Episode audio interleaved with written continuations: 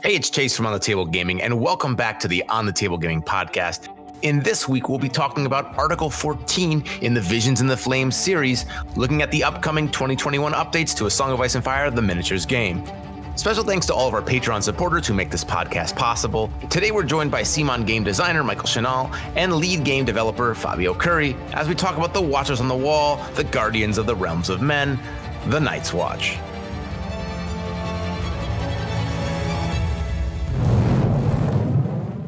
Michael and Fabio, thank you so much for coming back on the podcast. Well, our watch has not ended. We never left Chase. I was wondering what that noise in the background was. But, you know, people have been hanging out, waiting anxiously for these visions to be previewed. And the watchers on the wall now have finally gotten to see on the horizon their update coming in the form of the Night's Watch uh, previews for the 2021 update. So this is going to be really exciting. But before we jump in to talk about this, let's go a little bit south and talk about some of the Lannister submissions that we saw of people's painted work on the Facebook page. Was there any ones that caught your eye in particular? There were two that specifically jumped out at me. Uh, the first one here was by uh, Christian Feltman and his Clegane painted army. And that's mainly because yellow always is going to draw attention because it's such a pain in the ass to paint. And that was one that stood out. But it's always cool to see a bunch of mountainsmen led by three forms of the mountain. The other one was by David Coughlin and, well, actually more Mountainsmen, but this was specifically due to his basing. I am, as I've talked about before, I'm a big fan of doing scenic bases and the trays. And these right here look like they were, I'm actually going to go ahead and say these are probably green stuff stamped. I might be incorrect on that, but that's how I'm looking and seeing here. But the uh, the cobblestone look here was something that really drew my attention, and the white in contrast with the rest of the armor as well. And Fabio, how about you? I'm gonna go with Anthony Campisi again. I think that just the scenario background looks amazing. Though I think these columns might be Lego. Uh, I'm not sure, but it was really creative. And the Tywin miniature he did just looks amazing. I like the basing, although it doesn't really fit the whole composition of everything of of the theme here that he's indoors because he put the grass. But in general the tywin's really well painted and i love these like dioramas that people do. Listen 2021 updated uh, tywin he can bring grass wherever he wants and nobody's going to tell him otherwise. He has his own grass carrier to follow him there around. there we go And then I'll, I'll, give a shout out to Calvin Lumley. He did a really cool Lannister attachment box. In particular, the Champion of the Faith, uh, absolutely fantastic job on that cloak and on the, the shield imagery as well. Really cool job pulling out these rainbow colors. And, you know, all of them look just fantastic. And with that being said, I think we can turn our, our gaze back to the wall to talk about the final uh, final previews here for the Night's Watch, man, this is a, this is a it's been a, a long time coming for these guys. They've been patiently waiting. And there's a lot of good stuff here to unpack. So, for those that maybe are tuning in for the first time or really just tuning in for their Night's Watch piece, let's just quickly touch on some of the, the wider changes that are happening in the update. And we kind of noticed that with the changes to their tactics cards, that the tactics cards aren't heavily focused on one specific zone. In fact, the tactics cards don't reference zones at all. We also noticed with the neutrals and the Targaryens that their decks, as opposed to the rest, focused on one zone in particular on tactics board. Can you maybe speak to the larger idea behind the Night's Watch and maybe Targaryen and neutral?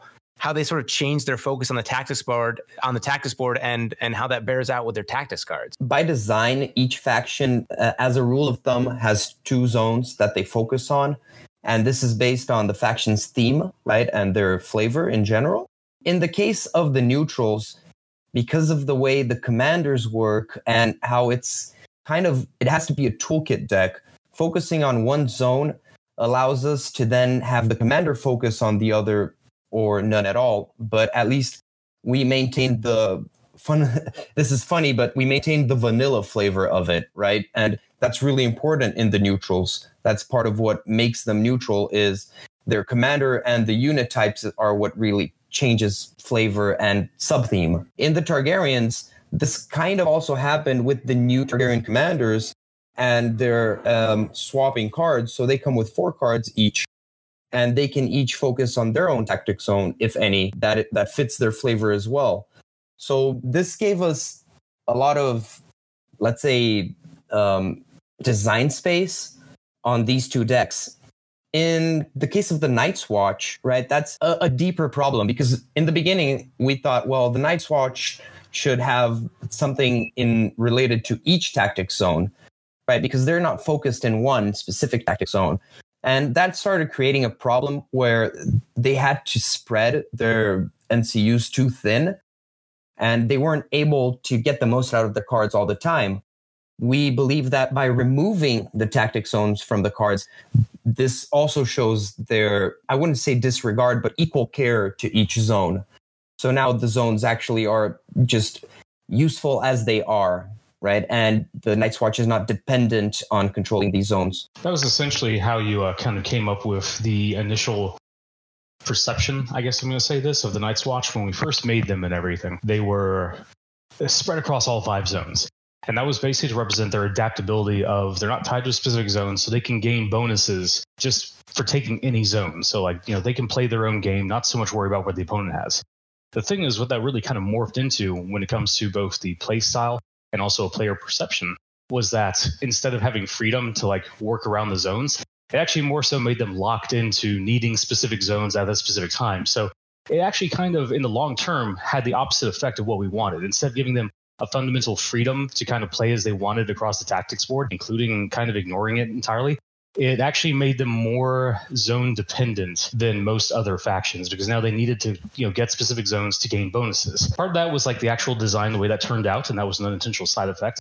And part of that is also like perception, where people are always going to view something that is a requirement as a negative without the other way around is like okay they've got the freedom to take it. And i understand that. Like you know that's that's just how you know things come up. That's why you know if anything has a negative associated with it you always have to heavily look at that because that negative is always going to be viewed way uh, heavier than any bonus like you've seen like in previous ones, like with Joffrey and everything, where Joffrey, if you look at tournament reports and data and things back when we had like, you know, in-person events, Joffrey was actually ranked one of the highest Lannister commanders. But you had so many people that just refused to play him because he had any negatives associated with him. That's kind of something here along the Night's Watch as well, was that when you look at the tactics zones, they have the case of their tactics cards are gaining additional benefits in the fact that they can permanently equip to units. That is a straight up just benefit compared to a lot of other tactics cards, but based on a situational bonus of controlling a zone. Well, because people are looking at that as like this is the integral part of Night's Watch, they're not really viewing that so much as a bonus as it was a restriction. And, you know, that was creating kind of a negative mental and play experience for people. So we decided to just go that in the opposite direction here and just remove those zone requirements entirely and now they're getting back to the original fundamental like kind of direction we wanted to go where they're not so much tied into a specific zone or the tactics board in general. They just do their own thing. And if that's an element that they want to exploit or utilize they can with a lot of freedom because they can just do whatever they want there now. And that makes sense is there any uh, particular Night's Watch Tactics card that you feel is really kind of an iconic card that stands out to you as being like kind of really at the core of the flavor of this faction? Probably, if you ha- if you if I had to pick one, it would probably be Take the Black because yeah. that is the one that has the most unique game mechanics surrounding it. The rest of them are all just like kind of situational bonuses in some capacity, so I can't really say one jumps out at me as being better than the other. But Take the Black is like that iconic. You know, people remember that card when it's used and used to good effect. And what's cool about this now in the 2021 update is that we can see instead of having that old choose one effect where you could basically kind of do some healing or take an attachment, now it's got both and it restores right at the top like a max four wounds. It's not even a roll. That's going to be a really useful card. You know, for a lot of the vows themselves, we haven't seen any kind of like major overhauls or like anything too dramatic. In a lot of cases, it is is kind of a blending of the old effects, some minor tweaks where you know maybe instead of just being uh, an element that gives you vulnerable, like in in the Sword in the Darkness. It now also includes a panic, which of course helps up the up the damage, but uh, nothing that's kind of like too earth shattering. So, do you feel like the vows were you know kind of in a strong place even in the 1.6 version, and that really just needed some like minor refinements? Yeah, the vows they kind of worked the way we wanted them to, except for the tactic zone part, right? What we did here was mostly streamline wording and modulate things to the current um, power level, let's say, we wanted of tactics cards. Out of all the factions, probably the Night's Watch is the one that had the fewest changes to its deck. I would actually argue that because I, I know the second you said that statement, Fabio, there, and also remember, internet's forever, that people are going to go, what the hell is he talking about? And I'm going to jump in the counterpoint there that actually, from just looking at this from a mechanic standpoint, the Night's Watch deck probably received the biggest shift, and it's one specific thing that caused that is that the initial Night's Watch tactics cards, usually by design, had a very kind of weak or middling starter effect, and mm-hmm. then the mm-hmm. vow effect was the more powerful effect that you know you would want to click on later. So you would have like a minor combat bonus, and then you would equip a card, and then it would gain a major bonus if you controlled a specific zone later. And that script has actually been flipped now, where you have a significant uh, effect on the baseline tactics card, just like all the other tactics cards you'll see. And then when it uh, does its little vow equip, which by the way, I want to just side trek in here real quick. We got rid of the vow keyword because it really wasn't adding anything that can just be explained by the standard rules that we already do with a bunch of other cards. So the keyword effect was removed and then it was just replaced by text, which actually ended up shortening the amount of like card rule space on there by a lot. So that was one of the reasons that was done in case anyone asked that. But anyway, the secondary effect when they're equipped, that actually is much less significant than it was before. Now you're getting these little micro bonuses that are kicking on. But the biggest trade off there is that you can stack these things up, which plays in part to the whole elite nature of the Night's Watch. So as the game goes on and you fill these other triggers for tactics cards and everything, your one unit can just start really snowballing and become just a powerhouse. Yeah, um, just to be clear, different cards stack, right? Cards with the same name still don't stack. Uh, that's again same same baseline rulebook. Effects abilities the yeah. same name do not stack. So light the, the light that brings the dawn does not stack with light that brings the dawn. You either have the effect or you do not. You just you save that one new player who started off being like, "Man, these guys are really good." just... I mean, people are people are that's that's going to be a common thing that comes up, I'm sure, but the baseline rulebook covers this. So, and you know, so losing that kind of vow specific terminology, does that mean that there will not be keywords like uninitiated anymore, where it was like this unit cannot attach vows? That doesn't remove that. That removes that specific wording. Okay. So the concept could still work. Gotcha. Yes. Oh, that that is good to know. Hmm. Interesting. Uh, and we see that you know you can't attach these to neutral units, for example. So that kind of still fits in with that flavor piece there. Yeah, that's one other thing that I think that people have overlooked here as well. And I remember this actually came up when we showcased the uh, some of the tactics cards initially. Is that specific wording really does matter? And it says here like all these cards have to specifically target a Night's Watch unit. Neutrals are not Night's Watch units. That wording is there for a reason. So that's something else I feel will be overlooked. But again, just got to read the card, man. Makes sense.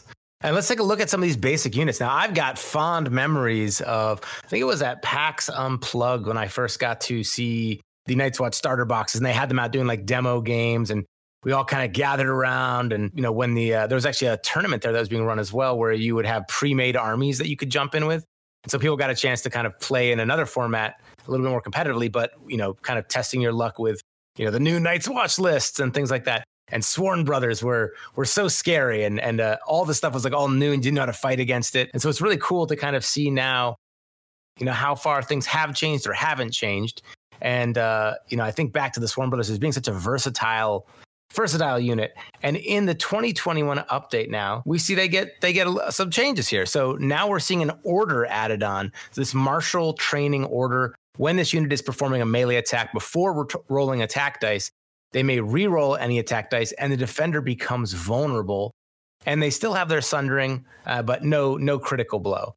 That being said, you know, being able to re-roll and having vulnerable, that is that's pretty potent. What was the thought behind adding this as an order onto the unit? By limiting it to an order, that means we can control obviously how many times this effect is used while giving them the rerolls as a melee attack order really helps them get into the nitty gritty of things. I think this compensates for the removal of critical blow. Actually, I think it's even better. but uh, yeah, um, the Sworn Brothers now they are I wouldn't say refocused, but just hammered in better into their role as an offensive but still all rounder piece, right? These with the four plus, five plus defense and morale stats, they can still hold up pretty well, but they're they are gonna need that extra help, right? If they're left by themselves, they can get hurt and and they have a very strong offensive theme once again through the martial training and sundering. That was one of the main like principles here is when you're looking at the Night's Watch unit, just like touched upon in the article, was basically just focusing each of the Night's Watch units. You know, they have a specific role in the army they are taking, this is what they are good at. The Sworn Brothers here are your example of dealing damage and cutting through armor. That is their role on the battlefield, and that is everything that they have on their effects. You know, the three plus to hit, sundering, martial training to give out vulnerable and rerolling attack dice. That is their role. Is these are your damage dealers. They don't have any defensive capabilities. They don't have any morale tricks. They don't have mobility, but they do damage. And that's basically the theme of most of the units we're looking at is like they fit into a you know specific this is what these guys role is in your army and they also got to increase to their morale and we see that across all the units that were previewed here is that five plus is kind of the the new normal you might say for these uh, night's watch troops so it just seems like they've all been they've been out there on the wall and their their morale's pretty high right now. They're feeling pretty good. Yeah, once you've seen the things they've seen, right, you you don't back down that easily. exactly. And you know, speaking of uh, people seeing things, we got these rangers, and this rangers are kind of a, a sub theme in the Night's Watch faction. And we've got the ranger trackers. Now they're they're up to seven points. We saw them get a little bit of a an increase in points here. They still have their order marked target, their cavalry, and they've got Pathfinder, which allows them to ignore the dangers, hindering, and rough keywords, increasing in points, paying the price for their their high mobility here. And they've also got you know pretty elite stats. Um, the seven points here come not only because of cavalry, of course, and once again the very very high offensive stats on the recurve bow. Well, the short sword can still do something, but the recurve bow is really what you're paying your points for. And then Mark Target is just an amazing ability because it works on them, right? Of course. And since you don't get the charge rerolls with the bow, the vulnerable really comes in handy. And Pathfinder is also something that on cavalry is really nasty, right? Because that means you cannot use the terrain to hinder them uh, to your advantage. And they are going to get where they want to go. Yeah, I mean, this is a total like harassment piece here and a support piece. Mark Target, you know, is going to throw out vulnerable whenever you need it on most of your units. You know, again, you've got some baseline synergies in there with Sworn Brothers if you give them extra attacks, but this is helping out your other units. But otherwise, these guys just go and they harass the enemy because you know they can just get around and do that. In a lot of ways, their role really hasn't changed that much. No, they already filled their role, right? They they already filled their role pretty well. Um, this was once again just more of a keeping in line with the changes. And speaking of changes, I think that the most interesting out of all of these changes are the changes to the veterans of the watch. So we see them go from being eight points in 1.6 to now being seven points. So the same point level as the Sworn Brothers, but we see them in a really different role. And so, Michael, you had already spoken a little bit about that earlier about how, you know, you envision the Night's Watch having these pieces that fit in a role when you were talking about the Sworn Brothers how do we see the veterans of the watch filling their role? And maybe talk about the decision to make them be on par with the other the other units that we see. This is going to get slightly spoilery. Neat. So uh, the previous role of the veterans they were your defensive and kind of tank unit uh, you know they were your objective holders and they can still do that really uh, well but they are not the defensive unit of the night's watch which will actually be coming out later but their role was shifted to more so as one of going and tying up threats. So these guys are kind of your counter to the other big scary units that your opponent might be fielding.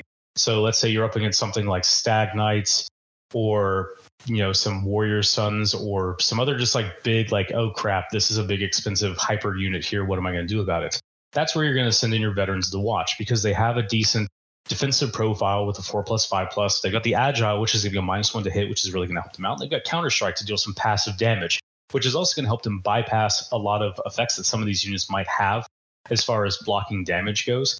Like just to talk about champions, uh, sorry, uh, stag knights, since I brought those up. You know, you have counter strike here, which is going to be causing hits for each of the misses that's generated. That's going to help you, like for example, there bypass their resilience. And then these guys here have, you know, good stats on their dual weapons. Uh, it's a 765 profile. That's a three plus. It doesn't have anything flashy about it, but that exists. And also when you get to talking about the attachments that you can take, this is a very versatile unit. But essentially the role of the veterans here is your your anti-unit. These guys are the ones that you see a big threat across the battlefield that you're like, okay, that's going to be a problem for me, and probably the biggest problem I'm going to experience this game. I'm going to send the veterans after it that's their new role. So, you know, previously they did have that dynamic shift where they were defensive units and they were, you know, the ones you want to go and park on objectives. They can still do that, but not really any better than some of the other units. And again, they're not the defensive focused unit of the watch, which, you know, we can talk about eh, sometime in the future. But that's their new role. That's really interesting. I think it definitely fits in with that theme, though, right? These are the the um, you know maybe you historical listeners out there, like the Roman triarii, like these are the the elite people that know what they're doing. You you throw them in there when you like really need that line to hold. And uh, you know, blocking those hits with their agility that that seems really cool. I know it's always challenging when there's like several units at the same point level because then people are going to have personal preferences, and there's always concern like does one rise above the others? But in here, I think with the three we see Sworn Brothers, Ranger Trackers, uh, Veterans of the Watch, and we'll talk about the Builder Crossbowmen in a second. Like each of them performs such a different role in your army composition. It really shakes up list building. I think that's going to be maybe the most exciting thing is like trying to figure out how all these pieces now fit in. And then, you know, speaking of a different role, we can switch over to the builder crossbowmen. We have them and the ranger hunters both previewed at seven points. Fabio, could you speak to the the builder crossbowmen, and then maybe Michael, you could speak to the ranger hunters? Like, how do these these two units fill different roles? Okay, so I think that's a valid question, Chase, and I think they're so distinct amongst each other that they shouldn't really be compared one versus the other, and we'll see why. Right, so. Um, the crossbowmen they they can actually pierce through armor so the sundering and the rerolls on short range, all of these are great ways to get through armor, right? And with the ready aim release uh, order that they have, it's really scary to charge them. Let's just say that. So they're really going to grind your opponent down until your opponent reaches them. You can actually form, I know this is isn't the correct word, but like you can form a gun line out of crossbowmen and it might really work um, together with some other builder units. Let's say maybe in the future uh, after we show everything. So they're not a very versatile unit. They're good at what they do, right? They're a very specific tool. So they punch through armor and they harass advancing units. You tease, Fabio. You tease. no, we, we already know the builder units, right? That's we just true. haven't seen their new versions. So what you're saying is they may change or they may not change. Hmm. Um, I'll say they did change. Let's okay. let's just see how much. all right, all right. And and how do you see their role differently, Michael? Maybe than the Ranger Hunters. Well, when it comes to the Ranger Hunters, these are your mobility guys and your kind of adaptive ones. Whereas going back to the veterans, those are the ones that you would go and just you know plug into taking out big threats your ranger hunters probably more than any other of the available options are your most versatile. As you can see they've got good ranged options they've got good melee options they have swift strikes so they can get in there uh, hit something and retreat back. They've got quick fire. These are the ones that are really good for taking down those little like chafe units. They don't have any specific weapon keywords here. They are really going to devastate anything on just the raw amount of damage that they can put out. So, like again, comparing them to Sworn Brothers, Sworn Brothers are good for punching through armor if you've got a three plus save or something like that you need to get through, the Sworn Brothers their great swords are good for taking them down. If you're facing threats that have like a five plus or maybe not the best defensive capabilities out there, uh, your Ranger Hunters are what you want to uh, have go into. Your Ranger Hunters also like again the adaptability they have to deal with threats is really one of their values. So let's say there is a melee unit that you really don't want something to get you know tangled up with well, the hunters can help you bypass that. If you have a unit that's a you know range unit that's going to potentially cause some problems, the hunters have the speed to get up there and really get in there. I see that the ranger hunters, if you don't want anything to like have hyper focus, they're going to be one of the options you want to go to. And I really like them as like a command bunker. And again, that depends on which commander you're taking, but that's one of my favorite options to put in there because they can just get around the battlefield and do what they need to. And I feel that really with clever play along the uh, the vows that you're putting out there, that the hunters can throughout the game they can kind of be morphed into your problem solving units. Like if you need you know if you if you need something in your toolkit that you haven't built into your list via unit the ranger hunters can kind of fill that gap as the game goes on. Do you anticipate seeing more like combined arm lists where we see a lot more uh, diversity of units in night's watch factions? Or do you think we'll you know this is all speculation but or do you think you'll see more like themed like i'm going to go more ranger units or um, you know stick with plenty of sworn swords, uh, sworn brothers? I think that entirely depends on the commander that you are choosing on how you're going to build your list. Well, that's a perfect segue there. Let's talk about these Night's Watch commanders. Now, we've got four commanders here that are shown. Let's start off with maybe the most iconic, maybe one of the most iconic characters in the game and the lore. Uh, Jon Snow, the 998th Lord Commander. He no longer has that order Indomitable, where when he passes a morale test, he restores D3 wounds. Now instead, it's turned into Rally Cry, not an order, and it's based upon his damage output, and it's on other friendly units. So he's kind of helping his allies. And we see now he has boldness and courage, where he gains additional attack dice, and uh, his unit is bolstered and has, you know, counts as having a greater rank. How do these changes maybe capture what you feel like Jon Snow is about as a commander? Okay, so Jon Snow let's say his rally cry i think really fits in because he has this this charisma to him right so he he really was able to rally people and to a certain extent unite the Night's Watch and the Free Folk, which were sworn enemies for ages. So I, I do believe that this is a fitting effect for him, and it also fits the Jon Snow theme of healing, of not dying. Let's say I'd also say that boldness and courage is a very strong ability that we sprinkled around like cautiously in in attachments so that really shows his military training, his leadership skills, and honestly, giving plus one rank for attack dice in Night's Watch is really, really scary, right? It helps a lot because it keeps them working at the second rank as well. So Jon Snow is your support commander. Like a lot of his effects that you're going to see across his cards are going to be about just rallying, you know, gaining additional benefits for your guys for when they're kind of down and getting you, keeping you in the fight when your guys start getting down. Um, you know, and he's you're kind of your bolster commander. So that's why you you he has boldness and courage to buff his own units. He's got rally cry to buff other units, and his tactics cards are all kind of based around that effect of giving you you know bonuses when the chips are down, and just giving you these little situational bonuses across your units, you know, when you need them. So he's kind of like your uh, your support commander if you really want to like typecast someone into like that play style. Absolutely. We've got a lot of we got a lot of commanders to cover. So, you know, let's actually also talk about Alistair Thorn here. How do we see uh Alistair Thorn kind of being re-envisioned in the 2021 update here? I have a certain affinity for Alistair Thorn and the fact that even now as we were just talking about them, I for some reason cannot ever stop saying Alistair Thorn. And yep. I remember he created an issue for me when we did the initial watch because I typoed every single one of his cards as Alistair Thorn. Oh, And I still do that. But actually, as far as like, you know, the character goes, I mean, it's fine. I he doesn't fit that old grizzled like guy dynamic that apparently I just really like playing. Like uh Donal Noye, I think is if I had to rank my three top favorite like Night's Watch characters, it would actually be uh, Donal Noye, just because of the cool stuff he does in the books, which I guess I won't go into the spoilers there. But he's a one-armed blacksmith, so I mean, like, how can you dislike him? Eddard Tollett, uh, which I think is just like almost he's almost overdone with how much people like him. But I think that he is probably the most like outside of Jon Snow because you know you got your pretty boy plot armor that he might be the like fan favorite Night's Watch character, which he'll definitely be showing up sometime in the future. You know, no, you know, not saying when, but he'll definitely be showing up. And then number one for me though is going to be Jorah Mormont, just because I mean, come on, he's really cool. He's just like again fitting that stereotype of like those type of like guys I like of just the old grizzled like this is he's the old grizzled guy amongst the old grizzled guys.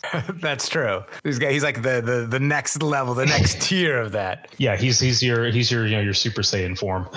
Uh, but talking about like Alistair Thorn's uh, play style, this is he's one of the rare sources of panic and like kind of morale uh, manipulation within the watch. That's not something they specialize in, and so you're having to get that via his commander here, and you're getting that via vicious, via prey on fear, and then his cards here, which are more about debuffing the enemy and uh, causing the that kind of panic and morale damage. So you have uh, price of failure, which we've uh, shown before. You know, you get to do auto hits for the sake of hurting your own guys.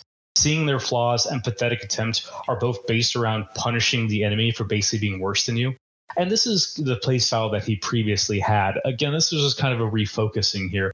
But very specifically to his uh, character version here and his attachment version, he's one of the only sources of um, morale and panic damage that exists across the entirety of the wash. So if that's the type of thing that you want to play, and you're up against an army that's particularly weak against that, like say Lannisters or Free Folk, then this is one of the commanders that you might want to you know take for that. Well, how about this, uh, Fabio? Can you give us a hand with Donal Noye then, defender of Castle Black? How does he kind of help continue this idea of the defensive commander? And secondly, um, when we see the tactic zone elements on the commanders, are we going to see the Night's Watch then has their uh, their vows aren't as focused on the tactics board? Is that all shifted to the commanders as well then?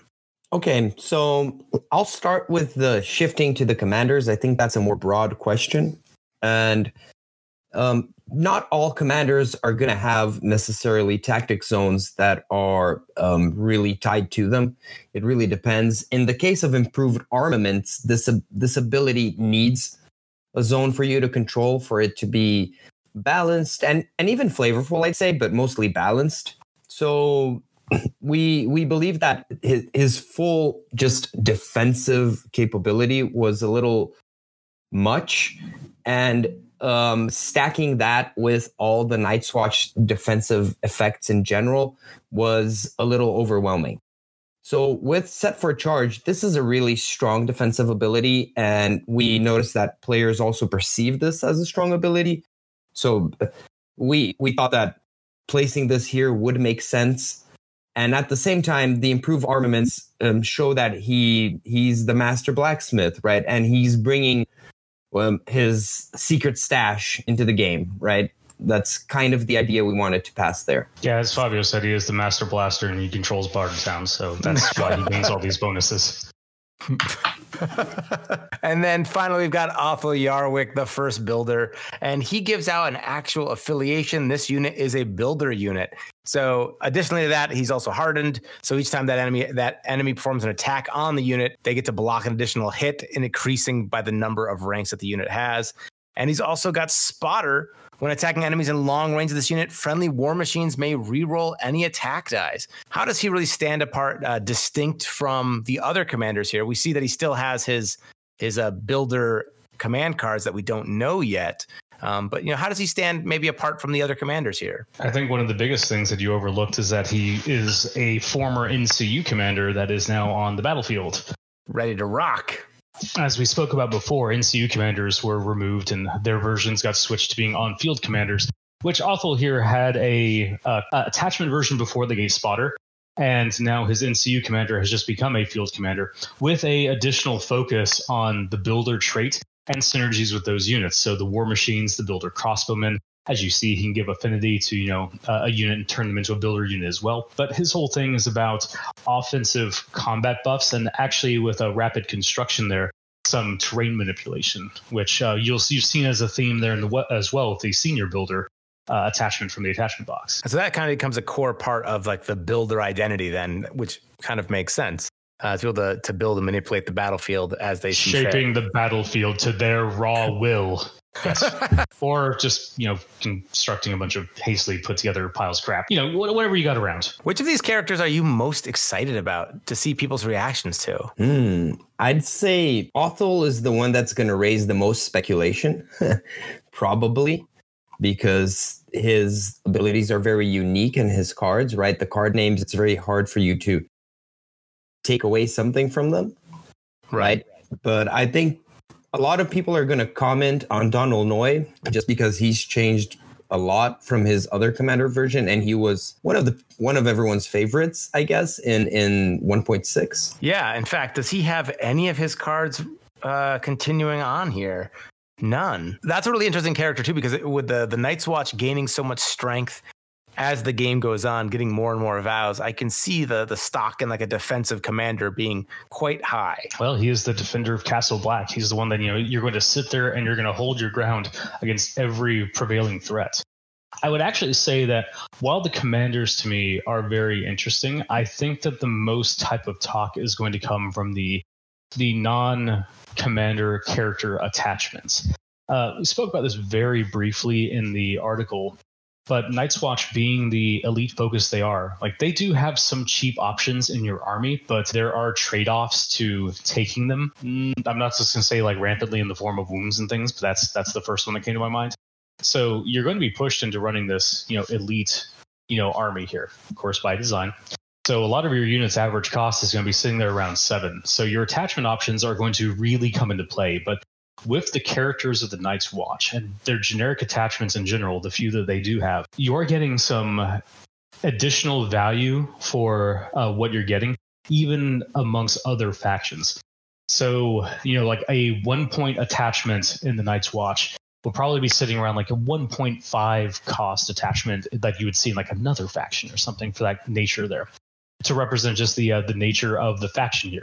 And this is something that's important to go into play because I know there's going to be a bunch of like cross, you know, comparisons between right. people are going to go, oh, this is a one point Night's Watch attachment, and this is a one point attachment from another faction that has literally the same abilities, but then the Night's Watch one has one on top of that. And that's a matter of balancing internally with the factions that, you know, not everything is just weighed straight across there. Like a one point attachment granting an ability into a Stark army is going to be weighed differently than that same one point attachment's ability in, say, a Lannister or Night's Watch so, you know, these are all factors to take into play. And I feel that that's something that people are just by their nature going to do. They're going to, you know, just in vacuums start comparing things across faction here. Again, that's not something that we can really do because you have to factor in commanders, you have to factor in tactics cards availability, other unit synergies, tactics cards specifically, and CUs. And, you know, with that being said, you know, there's a lot to factor in. There's a lot we still don't know right? Like the whole time we are going through this, I was thinking, man, I wonder like w- what's the Builder Scorpion looking like? Like, is it massively different or not? You know, we got these siege weapons. There's so many other parts of the Night's Watch faction. Heck, even the the Watch Marshal. Um, so you know, these are all previews, and we've spent the last you know couple months now talking about these upcoming changes, and it's been really exciting to just get to, to have these kind of casual conversations and pick your brain and, and just kind of hear about what's going on behind the scenes here as you're as you're picking these. And it's definitely helped made the time pass a lot more easier. Um, but now we, we're kind of getting towards the end here right? And the the embers and the flames are starting to to, to lower down. And you know are we now going to settle in for you know a, a, little bit of a wait here until uh, reinforcements arrives or might there be anything on the horizon? Oh chase. Visions never end and the long night is not upon us yet Dun dun dun dun. yeah, we need at least uh, one more so the people can show their amazing Night's Watch painted miniatures, right? I'm hoping to. I'm eager to see that. Oh, okay. Hey, I'll take you up on that. Uh, make sure you drop those in the Facebook page, the On the Table Gaming Facebook page, in the comments for where this podcast is posted, and we'll see if we can get a, a, a good, strong representation of the most patient faction, the one that certainly waited the longest, and the the guardians of the realms of men, the Night's Watch. Well, so I also know as well, you know, people ask like, well, why does Night's Watch last? And that really comes down to simple. I'm not even gonna say luck of the draw, but I mean, if someone's first, someone's got to be last. We only have X number of factions, so that's how that came out. But let's do one more here for the uh for the listeners here, Chase. So Ooh. let's uh and the topic of continuing the visions and everything, we do have some other topics to talk about because we're not done yet. But let's actually see if people had to choose one topic for you know dedicated focus on one an article and let's say even a uh, a podcast between us chase like something that we'll actually discuss. What topic would that be? I think that would be aside from flooding your comment section with a bunch of night's watch pictures that's another thing that you know people can flood with is what is the the one kind of like holdover topic that they would like to see kind of discussed more in depth if anything if I said Tormund Giantsbane right now, how mad do you think people would be? okay, we will discuss like Tormund's Giantsbane, another the one hour special.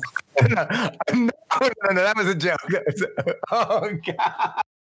Oh no, but all right. Anyhow, yeah, I still hear that a bit. So, so let us know in the comments then something you'd like to see explored, uh, and then you know we can also gather some questions then, right? So a lot of these times um, we haven't been able to necessarily we record a little bit in advance, not able to get necessarily any uh, community feedback in advance.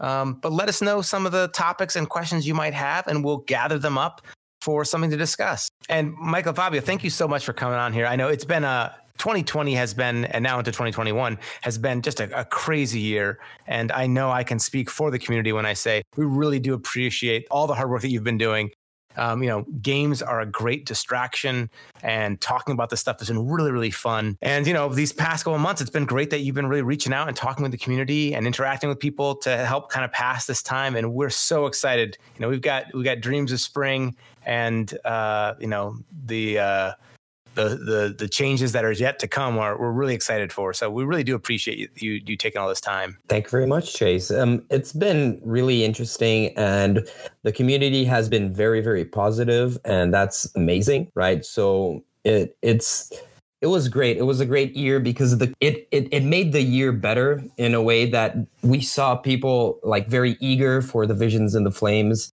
and everyone discussing uh, all the changes and that also gave us a drive to keep pushing forward, right? And think about the future and try to make a very good game. Well, keep up the hard work. And uh, we're really excited to, to get these things in our hands and on the table.